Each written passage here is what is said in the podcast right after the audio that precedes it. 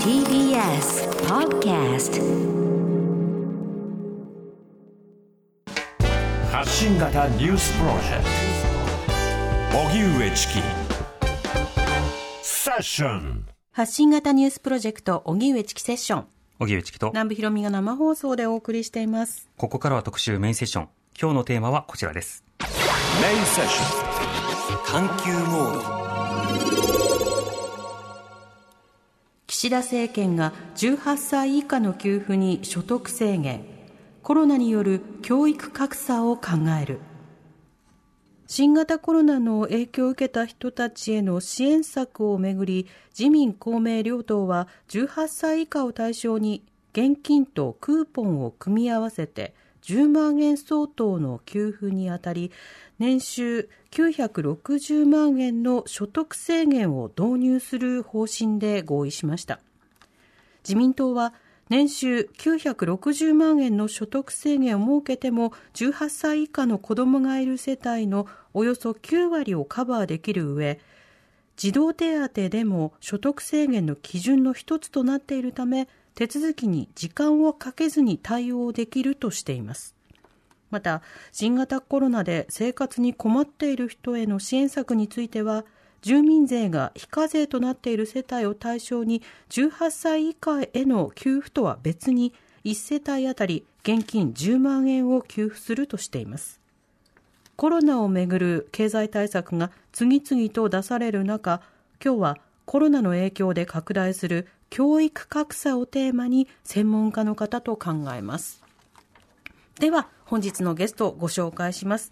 三菱 UFJ リサーチコンサルティング東京本部経済社会ユニット経済政策部主任研究員の小林洋平さんです。よろしくお願いいたします。小林です。よろしくお願いいたします、よろしくお願いします。あの小林さんとは先日の NHK 日曜討論であの同席しまして。拝見しておりましたよ、はい、その時あの連絡先を伺ってちょあっと今度あの経済分析の話聞かせてくださいということで、早速お招きしてしまいました、どうもありがよろしくお願いしとうございます。はい。お願いします。さてあの小林さん普段はどういった研究や調査なさってるんですか？そうですね。あのいろいろな調査をしているんですけれども一つはあの今日のテーマになっているですねまあ教育格差とか、まあ、子どもの貧困といったテーマに、まあ、少しこう定量的な面からですねアプローチするような研究をししています、ん。でもう一つはですねあの最近まあ霞が関とか自治体で、えー、と EBPM というワードがですね少しこう、あの盛り上がっています。これは、うん。エビデンス・ベースド・ポリシーメイキングの略なんですけれども、はい。まあ、この政策の効果を検証しながらこう立案の改善をしていこうというお手伝いを、えーよくしております。根拠にも基づいた政策立案。の略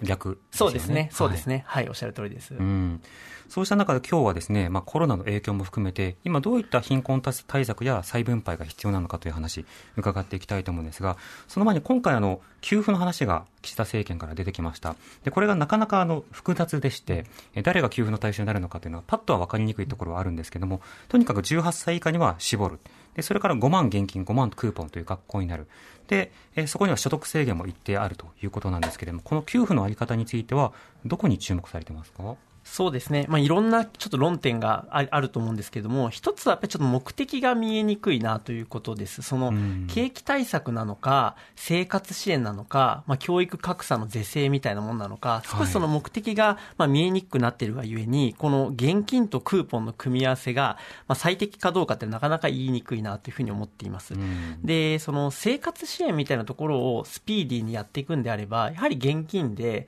えーあまり制限は設けずにスピーディーにやっていくということがですね、えっ、と、一番いいんだと思うんですけれども、まあはいここになんでこう、クーポンというものがですね、今回入ってきたのかというところが少しまあ見えにくいなというふうに感じています。はい、またあの例えばこういった子育てに使われるためにという目的がついていることなどに加えて所得制限なども含めて事務コストの増大などについてはいかがですか？あの、クーポンでですね、まあ、クーポンがどういう制度設計になるかって正直わからないんですが、はい多分一つ重要な点は、えー使途が限定されるということだと思います。で、うんそうすると、じゃあ、お店なのか、まあ、例えば塾なのか、スーパーなのか、で、例えばその中でも、えー適用されるもの、されないものみたいなことが分かれてくるとすると、うんそこの、えー事務コストとか、選定していくコストってやっぱりかなり大きくなると思います。ええでそこはですね、まあ、かなり自治体側の負荷が、まあ、この、えっ、と、実際執行されるまでの間にですね、かかってきてしまうのかなというふうに懸念しています。うんまた店舗側のコストがどうなるかがちょっと見通しにくいですよね。そうですね。おっしゃる通りですね。うん、あの、まあ、クーポンっていろんなものがあるんですが、一つはクーポンを渡せば、それを、例えば、まあ、学習塾側が、まあ、自治体に返送してお金に変えてもらうみたいな、まあ、そういう流れで進むことが多いんですが、うん、まあ、なんかそんなことやったことないですね。塾がたくさんあるはずなので、はい、まあ、その辺も負荷になってきてしまうかなと思っています。うんも塾も例えば習い事塾公文ってなった時にここは使えるけどここは使えないみたいになったりすると、はい、それはやっぱり本末転倒で事務コストも大変で軽減税率の時だってあれだけどこに対象にするかって議論が分かれたのに今回もっと複雑になりそうですよね。そうですね。でそれがおそらくですね自治体ごとに違うということがあり得ると思います。つまりこっちの自治体ではある塾で使えるのにこっちではそれが入っていないとかですねそういうことがやっぱり出てきてしまうリスクは非常に高いんではないかなと考えています。うんなると、よりベターなのは、まずは全部現金であるということ。あるいはその線引きをするにしても、よりあの算出コストが軽いようなものにするということになりそうですか？そうですね、まあ、あの実際、例えば、まあ、もうほとんど事実上、商品券みたいな形で、あの実際によっては配るケースも出てくるんじゃないかなというふうに予想していますので、うそうすると、まあ、ほとんど使途が制限されないようなです、ね、形であの実施されることも十分想定されるのかなと思っています。うんだったら普通に日本銀行券配った方が早いですよね。おっしゃる通りですね。はい。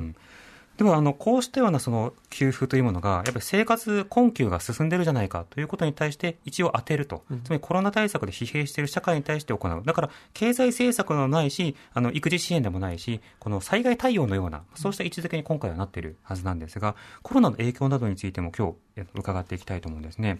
で、厚労省、あの、コロナ関連の解雇が昨年2月から12万を超えたというふうに発表していますが、このコロナの影響、まず雇用や経済、あの人々の生活に対してはどういうふうに出てるんでしょうか？はい、そうですね。あの、コロナはやはりですね、特徴は、かなりこう、えー、人や業種によって差があるっていうところがやっぱ大きな特徴だと思います。でも、これはもう皆さんもう1年半このコロナの中で暮らしていらっしゃるので、えー、もう想像通りなんですが、例えば、まあ、対面接触が必要なサービスっていうのはなかなかまあ観光とかですね、飲食とか、まあ、こういうものは非常に影響がまあ大きかったということです。はい、逆に例えば私なんかはもうこの1年半かなりリモートワークで仕事をしていますので、あまりまあこう影響出ていない。まあそういう人たちもですね、たくさんいるわけですね。はいで、加えて、その、やはり非正規雇用の方なんかは、このコロナが来ると、まあ、早い、その早期にこう、えー、雇用の整理のやっぱり対象にならざるを得ないということがあるので、雇用形態とか業種によって、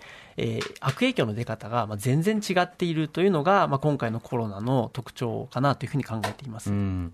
なのであの、その風景というか、実際にどうなっているのかということをデータで、つまり定量的に見ることによって、どういった産業やどういった人に支援が必要なのか、まあ、それらにピンポイントで支援をすることができないならば、全体的にどれだけの広さの支援が必要なのか、見ていくことが必要だと思うんですけど、この間、あの小林さんはさまざまなそのリサーチも行っていると思うんですが、コロナの影響に関する調査というのは、どういったものを行っているんですか？そうですね、えっと、コロナが出て、あの具体的に社会の中にあの広まってからですね、えっと、独自に私たちがやった調査、2回やっています。はい、で、一つはですね、まあ、昨年の,、まあ、あの緊急事態宣言第1回が出て、で、その直後にですね、まあ、雇用や所得というその経済面と子どもの教育面ですね、特にこの、まあ、あ去年の6月、5月くらいはまあ臨時休校が行われていたので、うん、その間に子どもたちの教育がどうなっていたのかということを調べた調査をしました。うん、で、もう一つはですね、えっと、これは今年に入ってからやったんですけれども、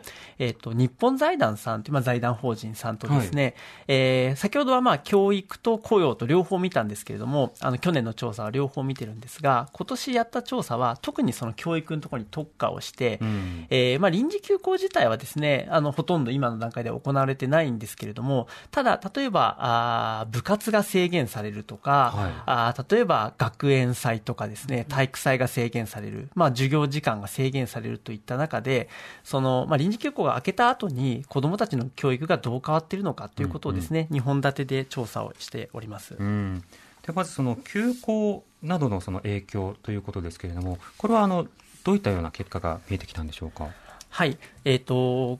学校というのはですね、まあ、そもそもどんな機能を持っているかっていうのをちょっと考えてみたいんですけれども、うん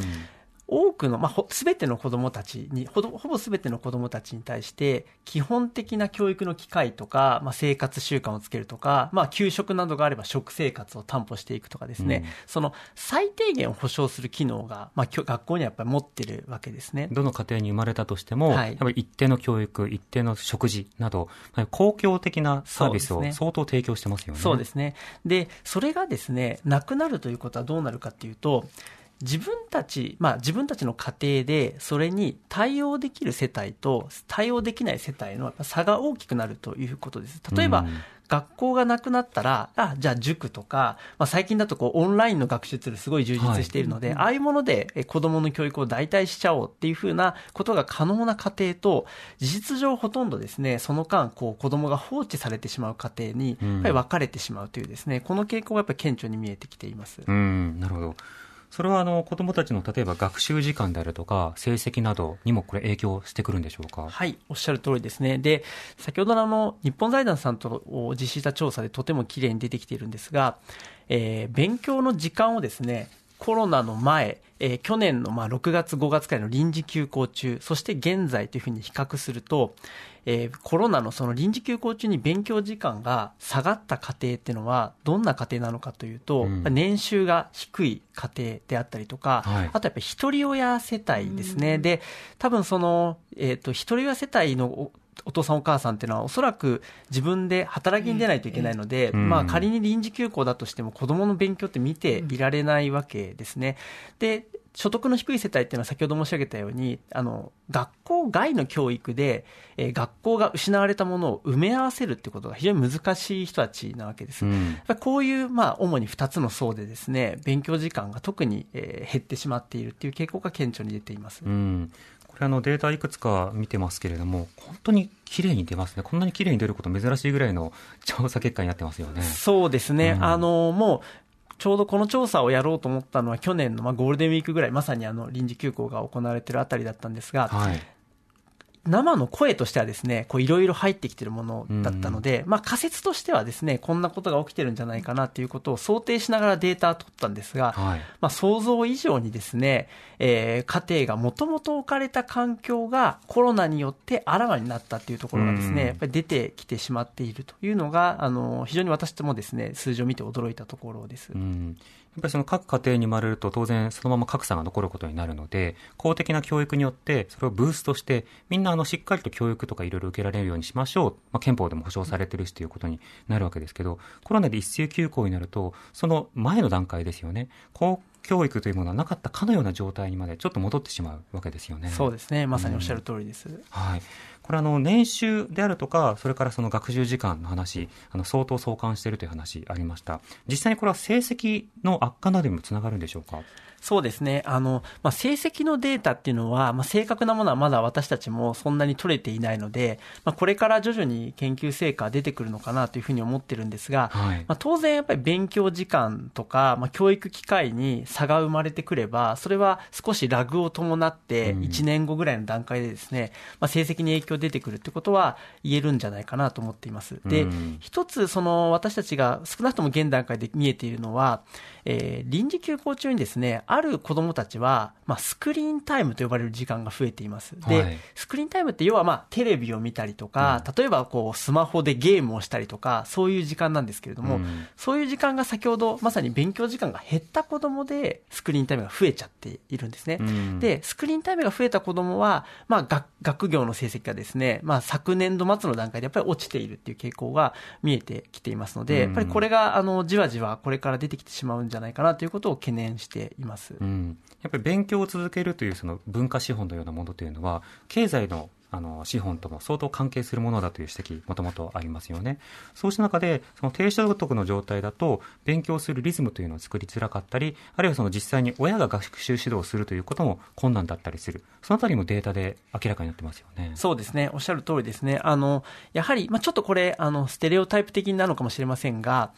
例えば、親が両方とも大学卒業で、で、お母さんだけ専業主婦みたいな家庭は、実はあまり影響を受けてないんですね。つまり、まあ、ある意味お母さんは非常に勉強できる力はありながら、仕事をせずに家にいるがゆえに、子供の勉強をこの臨時休校中見れていたっていうことがあってですね、うん。で、まあそういう家庭ってやっぱりどんどん減ってはいるんだと思うんですが、はい。そういう家庭は悪影響が小さくて、緩和されると。そうですね。あの、あ、そうですね。悪影響が小さくて、やはりそうではなくて、家庭で勉強なり生活なりをきちんとやっぱり見られていないようなところの子供ほどですね、えー勉強もそうですし、生活習慣とか、例えば、うん。まあ端的に言うと朝ごはんを食べているかどうかとか、規則正しく睡眠が取れているかどうかとかですね、そういうところにまで影響出てしまっているということが見えてきています。うん。今回いろんなデータがたくさんあるのですけれども、ねそのうちの一つとしては、その低所得、あの低収入の方の家庭の世帯の方ですと、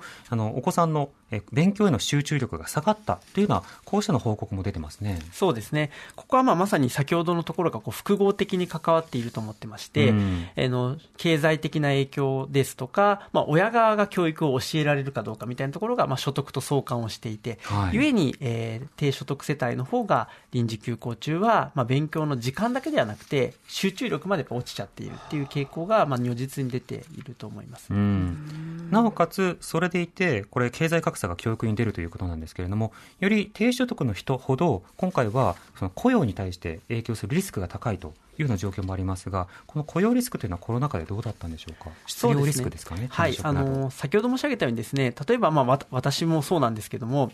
まあ、リモートワークをしやすいホワイトカラーの方っていうのは、比較的やっぱりコロナの雇用への影響は小さかったわけですね。うん。で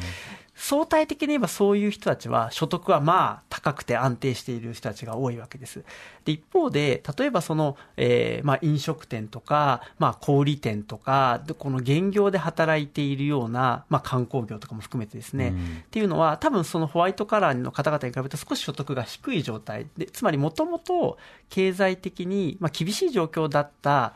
あの人たちほどですね、コロナの影響を受けやすいという、つまりさっきあのコロナは教育の格差を広げたっていうことがまあ言えると思うんですが、はい一方でやっぱり経済的な格差も同時に広まっているということがやっぱり重要な点だと思います。うんで、その先には、やっぱり子供がいるわけですね。はいつまり、教育の格差、雇用の格差、両方を通じて、もともと厳しい状況に置かれた子供たちに、二重の経路で、その悪影響が出てしまっているっていうことが言えるんじゃないかなと考えています。うん今回のそのデータの中では、例えばその離職、転職の確率というものが、例えばその正規の方や役員の方だと3.4%、一方で非正規だと26.2%など、その地位の安定性、職業の安定性にも格差があるという話もありました。そうすると今言ったような経緯で、経済格差と教育格差が子供によりダイレクトに起きやすくなると。つまり単に公教育がない状況にちょっと戻るだけではなくて、よりリスキーな状況になったのがこのコロナ禍だったんですね。そうですね。おっしゃる通りだと思います。うん、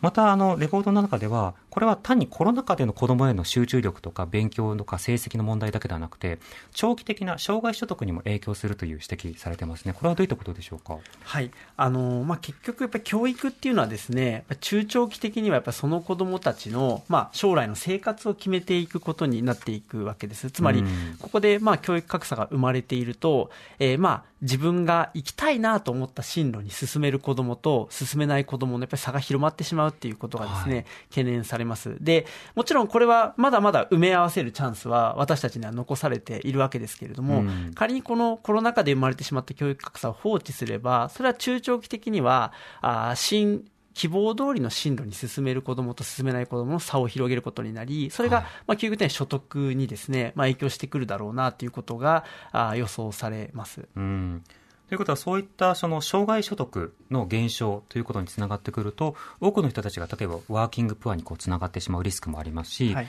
それは当然その国家という観点から見てもその徴税の可能性を下げてしまう。つまり、え国家が、あの、働いた人たちからお金を例えばお預かりして、それを再分配なりいろんな政治につなげるということになるわけですけれども、人々のその、まあ、税を支払う能力も下がってしまうということになるので、誰にとっても得しないですよね。そうですね。あのーここの点は、まあ、数年前にあの、先ほどの、まあ、日本財団だと実は、まあ、推計というのをやっています。つまり、はいどういうことかというと、この子供の貧困や格差がですね、まあ、放置された場合とそこに対して一定程度の、まあ、措置が講じられた場合で、今その、チキさんおっしゃったように、実はそれってその瞬間子供を救うだけじゃなくて、うん。中長期的には、まあ、ちょちょっと言葉は語弊があるかもしれませんが、その社会に支えられる側から支える側に回ってくれる子どもを増やしていくことになるわけですね。でそうすると、その短期的にはもちろんその子どもを支援をするということは、まあ、お金が出ていく話になるのかもしれないんですが、その子どもたちが将来社会を支えてくれれば、まあ、それはまあ税金を払ってくれるかもしれませんし、場合によってはその社会保障みたいなもののお世話にならなくても生きていける子どもが増えていくとすれば、それは長期的にやっぱ返ってくるということになると思います。うんだからこういった影響というものを短期的にケアするだけではなくて、つまり今困ってるでしょ、はい10万円だけじゃなくて、その間に他の、他の論点でいろいろ疲弊している部分についても穴埋めをしていくということが必要になるわけですよね。はい、おっしゃる通りだと思います。うん、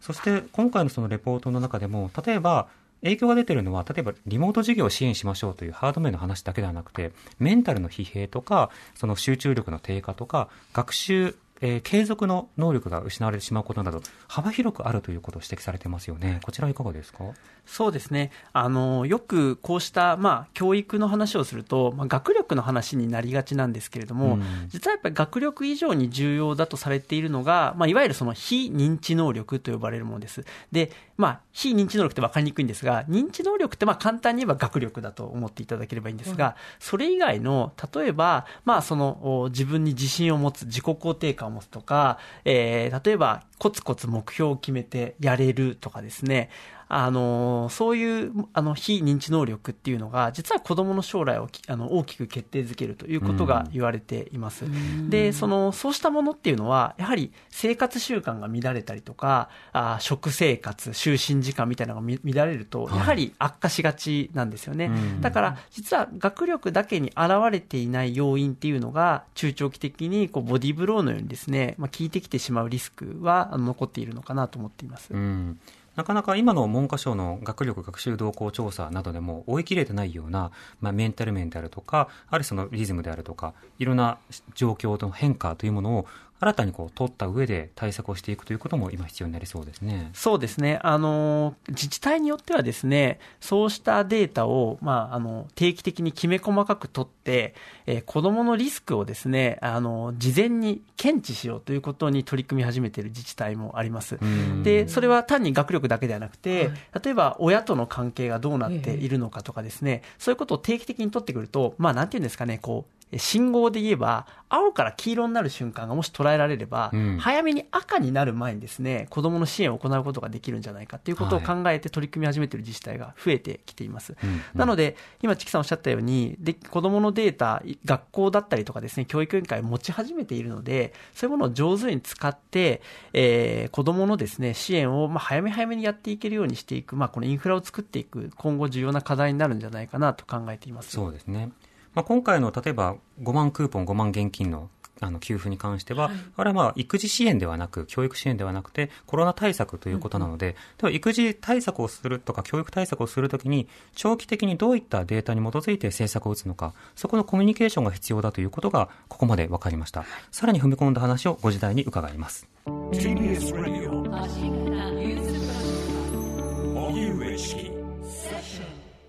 荻上チキセッション今日のメインセッションは岸田政権が18歳以下の給付に所得制限コロナによる教育格差を考えるというテーマでお送りしています。スタジオには三菱 UFJ リサーチコンサルティング東京本部経済社会ユニット経済政策部主任研究員の小林洋平さんお迎えしています。後半もよろしくお願いします。よろしくお願いいたします。よろしくお願いしますではあの今までですね小林さんたちが行ってきた調査の内容を踏まえた上で、どういったところが疲弊してどこに対策を取ることが必要なのか一つずつ伺ってますけれども、あのここでもう一つ伺いたいのがコロナの影響によって先ほど例えばいろんな習慣が変わった。それは主にその勉強であるとかあのその関連の生活リズムの変化も伺ったんですけれどもデータなどで具体的にどんな項目でどの層に変化が出てきているのかというところについてはどんな分析になっているんでしょうか？はい。あの、まあ、全体のまず傾向としてはですね、あの、やっぱり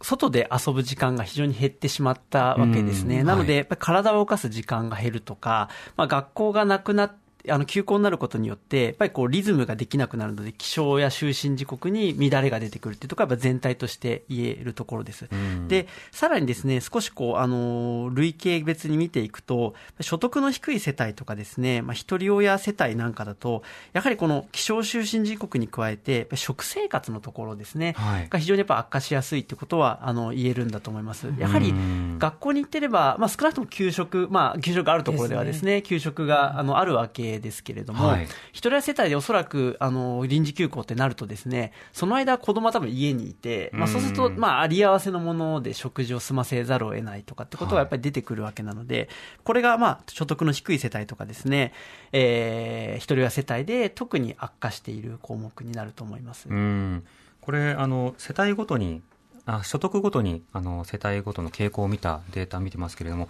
これもまたものすごく分かりやすい図式というかあの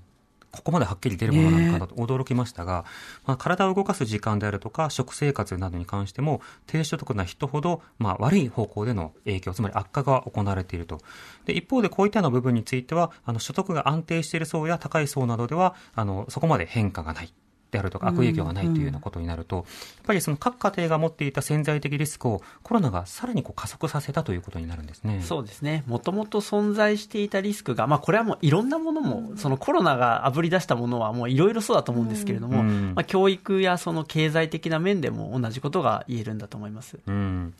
ではここでもう一方、えー、ゲストの方にリモートでお話を伺います、はい。はい、えー、アトミ学園女子大学マネジメント学部教授のガン咲子さんにお話を伺います、うん、さんこんにちは。あこんにちは。よろしくお願いします。よろしくお願いします、はい、よろしくお願いいたします、はい、さんは普段はどういった研究をなさってるんでしょうか？はいえー、私はね、もともと、あの、就学援助という生活保護に似た、えー、小中学生の給食費などを支援する制度を研究していまして、はい、まあ、その制度とともにですね、今、韓国にいるんですけれども、うん、今は給食を、まあ、特定の人だけあの支援をするのではなくて、はい、普遍的に無償化すると。で韓国が非常にあのその、まあ、制度が進んでいるので、うん、今、韓国で研究をしているところです。ですね、調査に行かれてるんですね。はい。あまあ、1年間あの滞在して在外研究を行っております。なるほど。えそれはあの、はい、調査休暇のような格好ですか、それでも完全そうですね、はい。あの留学を大学から派遣してもらっています。なるほどでは、あの、具体的にどういったあの内容が必要なのかということを伺う前に、ガンさんは今回の、えっと、10万円給付の話などについてはどう見てますか？そうですね。私はあの子ども手当あるいは児童手当の時からえー、現金給付にはちょっと難しい問題があると考えています。というのは私が研究している子どもへの支援あるいは給食のことなど考えるとですね、はい、現金を世帯単位で給付した場合あの、まあ個人個人に渡すことはないですよね。世帯まとめてという形で今までの給付が行われて、うん、なおかつ子供に現金を届けることはできないので、はい、まあ、今までの児童手当、あるいは子供手当の時代も含めてですね、必ずしも各家庭の事情によっては、子供のための支出を子どもへの使い道を優先できない状況もあるのではないかということを考えています。うん例えばですね、はい、はい、あ去年あの、大学もオンライン授業になりまして、えー、各大学がですね学生への通信費の支援を行ったんですね。はい、5万円程度の給付をする大学が多かったんですけれども、で学生、今あの、アルバイトもなくなって大変困っているので大学が支援した通信費への支援がですね必ずしもオンライン授業のために使われるとはやはり言えなかったというようなことも実際に起こってるんですね。そうですねえー、ですから、まあ、子どもにとって必要なものが、まあ、今回の給付で満たされればいいんですけれども現金を給付すると、まあ、難しい面が多いのではないかと思っています。うんということは、そのクーポンというアイデアは、それをある程度満たしてくれるものなのか、はい、それともまた別のその現物給付のようなものが適切な場合もあるのか、はい、そこはどうですか？そうですね、まあ、クーポン、先ほど地域によってもいろいろあの使い道の制限があるというお話も出ましたし、えー、今すでにですね子どもが学校に通うためだけに小学校で年間10万円中学生になると年間18万円も塾など以外に学校に通うためだけにお金が必要なんですね。うんそれは例えば給食費がまあ4万円以上したり、はい制服も必要と。うんそういった状況がある中で、別途、えー現金を給付した時に、まあ、子ども手当の時もあったんですけれども、実際に給付がありながら、子どものためには使われず、給食費が未納になってしまうというような事態も一方で生じるので、まあ、現金あるいはクーポンを給付するよりは、すでにかかっているものを集金しないようにする。うん、なるほど。その方が効率的ではないかというふうに考えています。うん、それこそ例えば大学生に配る云々ってなった時にその、はい全学生の、あの授業料を10万円分国が負担するので、あのはい大学も一括で給付してくださいとかだとあのええそれぞれ個人の懐というのにもこう響いていくようなものになったりするのである意味現物給付とかターゲット給付というふうになるならば政策ターゲットをまずは明確にしなくてはいけないですよね。そうですね。はい。となると、まあ今回の10万円のターゲットが、まあ、なかなか不明確なので、あの、はい政策の正解不正解というのは分かりづらいところになるんですが、ガンさんはこの給食費無償化、これはどういった背景があって、今提言をされているんでしょうか？そうですね。あの、ニーズとして、まあ、あの、去年学校が休校になった時に一番顕著に現れたんですけれども、やはり給食がなくなると、一日の栄養のうち主要な部分がなくなってしまうという、そういう子どもたちもいるわけですね。うそういった、まあ、食生活のニーズは非常に大ニーズは非常に大きいのではないかというふうに考えてます。うんうんで、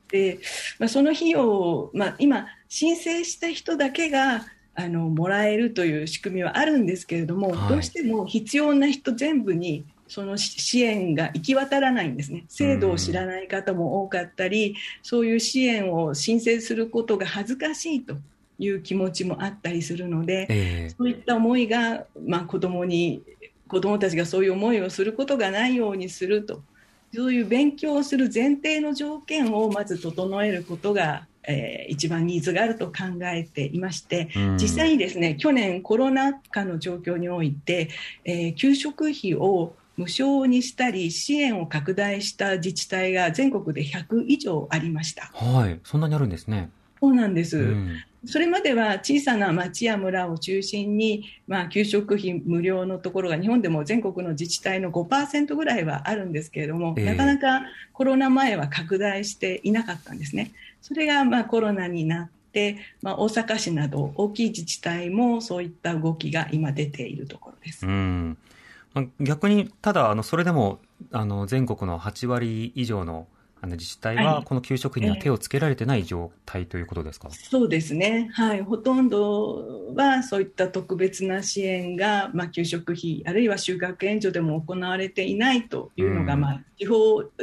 市町村に任せれば、どうしても格差は、市町村格差というのは生じてしまうところ。です。うん。また修学援助のような場合だと、これ、希望者というか、必要だっていうふうに手を挙げた人に行うものなので、当然、ええ例えば、あのその制度を知らない人にも届きにくいというのと同時に、はい。あの必要なに状態にもかかわらず、いやいや、自分はまだまだ不要ですとかあるいはそはい。のスティグマ、生活保護と同じように福祉を受け取るなんてっていう方もいらっしゃるんでしょうね。はい、その点がやはり私が今あの研究している韓国でも大きな問題になりまして、えええー個別的な支援よりは子どもの間をこう分け隔たなく普遍的に支援する形として、えー地方自治体だけがその費用を負担するのではなくって、うんえー広域自治体あるいは国からの資金の支援もあって、はい今あの韓国では給食高校生まであるんですけれども。ほえー韓国では中学生よりも先に高校生の給食が進んだんですね。大学受験が大変な国なので、はい、まあ、大学進学率が98%と全国一高い国で、でその高校生の給食までもですね、まあ、小中学生はもう今まであのかなり無償化が進んでたんですが、今年は高校生もソウルやプサンで無償化という流れに今なって。いるへえあと給食はい。実物ご覧になりました？あ、あのははい。まあ、ちょっと給食の内容は日本と同じで、はい。まあ、地域ごとの差はありますけれども、うん。でも最近、まあ、オーガニックのものを使うとか、えーまあ、みんなの国民全体の関心があるところです。うん。とはい。いうことで美味しいところもあればそうじゃないところもみたいな。まあ、まあ全国すべてがとはなかなかいかないんですけれども、うんね。あのソウル市などかなり材料にあの気を使っている自治体の例も紹介されています。これ、給食費を無償化しようってなった時に、ええ。その例えばどれぐらいの予算がかかるのかというのと、どれぐらいの効果が見込めるのかという議論が当然出てくると思うんですけど、そこはどうなんですか、そうですねあの日本の試算では年間5000億円以上とはい。いうことなんですが、まあ、今回の1人10万円というのは、まあ、1回限りだからっていうのがあるんでしょうけれども、うんまあ、年間5000億円が、まあ、何年か続く、今、少子化ですけれども、やはり何年かは負担がかかりますよね。うんで日本ではですねあの子どもに関しては医療費の無償化が非常に進んでいる国なんですね。はい。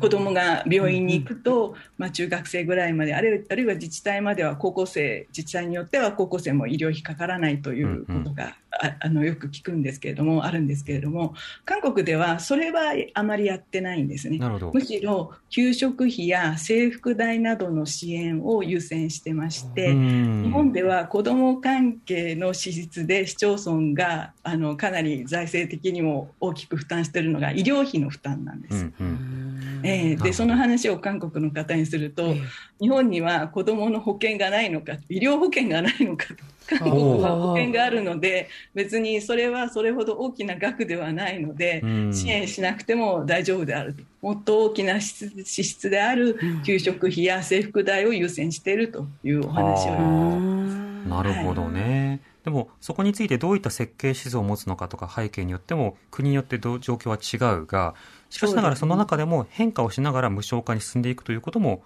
ばあのケースケースでできてるんですね。そうですね、うん。はい、あとはまあ市民の関心、あるいはそれをまあ実際に実行していった各地方自治体のまあ首長さんたちの考え方ですよね。うん日本ではかなりあの地方レベルで医療費の無償化が進んだ時期があったんですけれども、うーんちょっとそれには、まあ、相当お金が使われているので、うん。えーそれが果たして子どもたちに格差がない状態医療へのアクセスって実はこれも格差があるんですね。はい。所得の高い家の子どもほど医療にアクセスしやすいという現状があるので、うんそこに多額の税金をこのまま使い続けていいのかということは一度考えてもいい時期かもしれないですね。うん何を平等の設計によりしていくのかというような、ええある種の優先や配分の仕方の議論があるということです。あの、ここまでの議論、小林さんはいかがですか？そうですね。あの、いろんな論点あると思うんですけれども、はいやっぱりその、まあ、給食みたいなものっていうのはですね、まあ、その、なんていうんですかね、あの、まあ、ちょっと私は経済学バックグラウンドで、ちょっと経済学で考えてしまうと、別に、そんなに価格が下がったからといって、別に給食の回数が増えるわけではないわけですね。でも、はい一方でその子供、医療費っていうのは、まあ私もあの、二人子供がいるので、医療費の無料には助かってはいるんですけど、個人的にはですね。ですけど、やっぱりこの無料化してしまうと、やっぱ必要以上にやっぱ使ってしまうとかっていうですね、その、まあ、あの、需要を喚起しすぎてしまうっていうですね、やっぱりそういうメリデメリットがやっぱあるんだと思います。で、ええ。無償化とか、給食費とか制服っていうのはそういうものは基本的にはないはずなので、うん。やっぱりなぜ、まあ、日本はそっちに進んでしまったのかっていう、まあ、なんとなく横並びでですね、隣の自治体やったからうちもやらなきゃっていう感じのこう横あの悪い横並びで追随しちゃったっていう面が大きいんだと思うんですけれども、ええ。そこは非常になんかこう、日本と韓国の違いが、まあ、今、ガンさんのお話聞いて面白いなと思いました。うんまあ、一方で医療費無償というので、まあ、助かっている方も多くいらっしゃるのと、やっぱりその健康を保つっていう意味で、そのある種の生存権というものをしっかり確保するんだ、それを医療面でカバーするんだという思想と、まあ、システムというのは、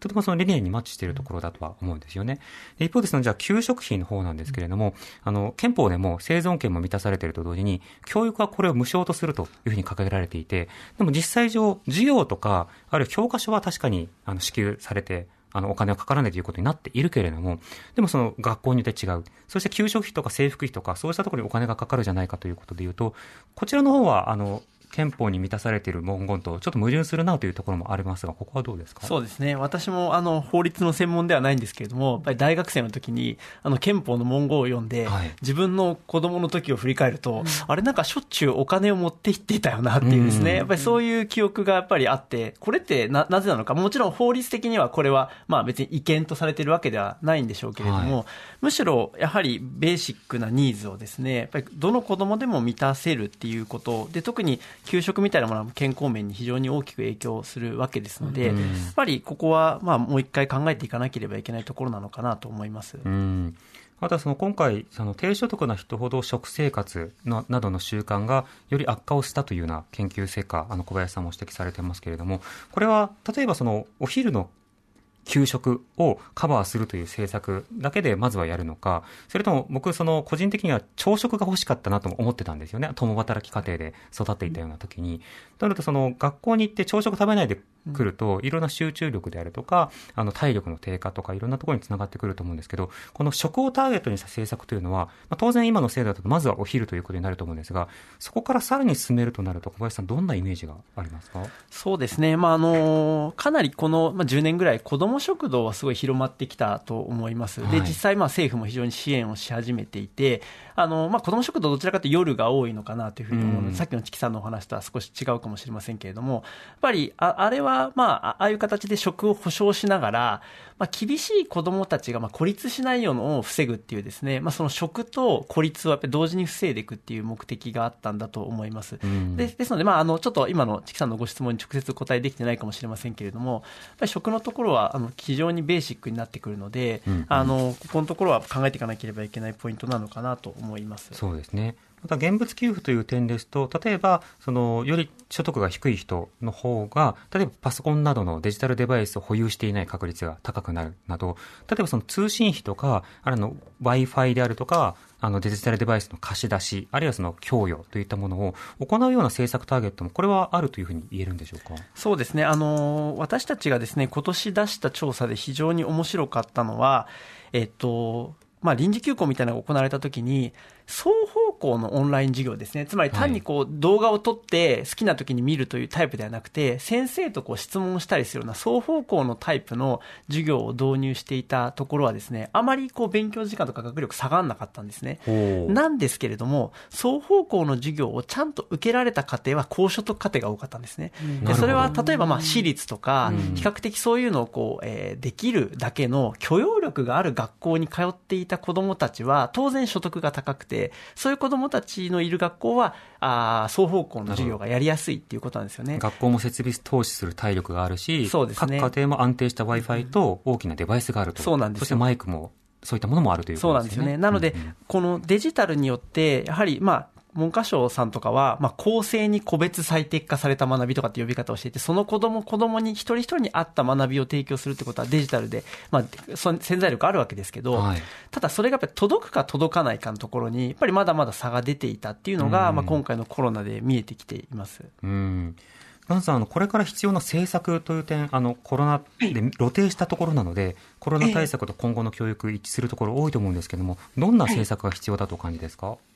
そうですね、まあ、あのニーズにやはり応える必要があると思うんですね。まあ、いろんなニーズ、もちろん先ほどから話題になっている医療費のニーズもあるんですけれども、まあ、理念的には、えー、生きていく上であの必要だと言われていても、まあ、その前に今食生活の重要性について皆さんおっしゃいましたけれどまず健康な食生活を送ってで、えー、教育を受ける学びを学ぶ子どもが学ぶ、まあ、権利の前提となる状態を生活環境を作っていくっていうことも子どものニーズとして大きいのではないかそういった子どものニーズを満たすような政策が中中長期的に必要なんではないか。ですから、うんまあ、一時的に景気対策として経済対策として行われるまあ、政策であってもですね、はい、ニーズに、えー、配慮する。あるいは先ほど小林さんからも指摘されたように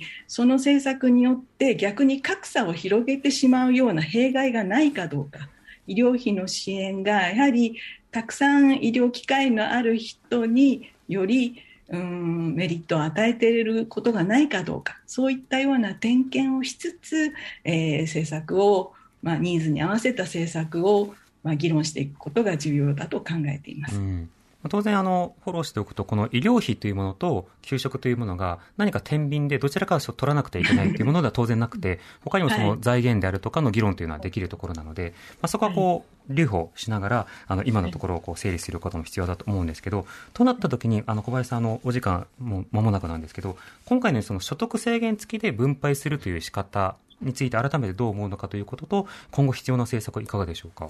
そうですね。あのー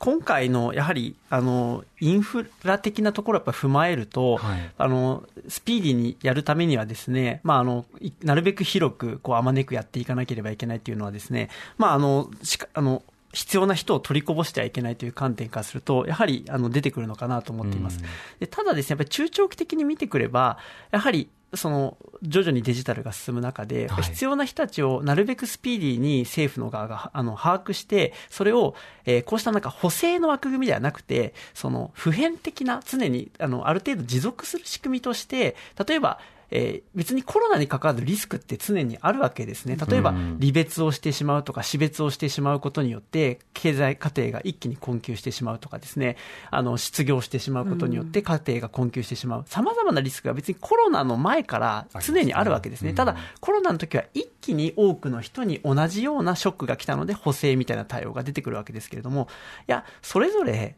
それぞれがそれぞれのタイミングでいろいろなリスクに直面しているので、やっぱりそこに応える仕組み組みっていうのを作っていかなければいけないんだろうなというふうに考えています。なので今回のまあ短期的な手当としての合理性だけでなくて、露呈したものに対する根本的な持続的な対応というものも議論しなくてはいけない。そのために、まあ、供与のデータとか、はい、いろんな実例というのはとても参考になると思いました。はい、今日は三菱 UFJ リサーチコンサルティング東京本部経済社会ユニット経済政策部主任研究員の小林洋平さん、そして跡見学園女子大学マネジメント学部教授のガン咲子さんとお送りしました。ありがとうございました。ありがとうございました。よろしくお願いします。荻上チキ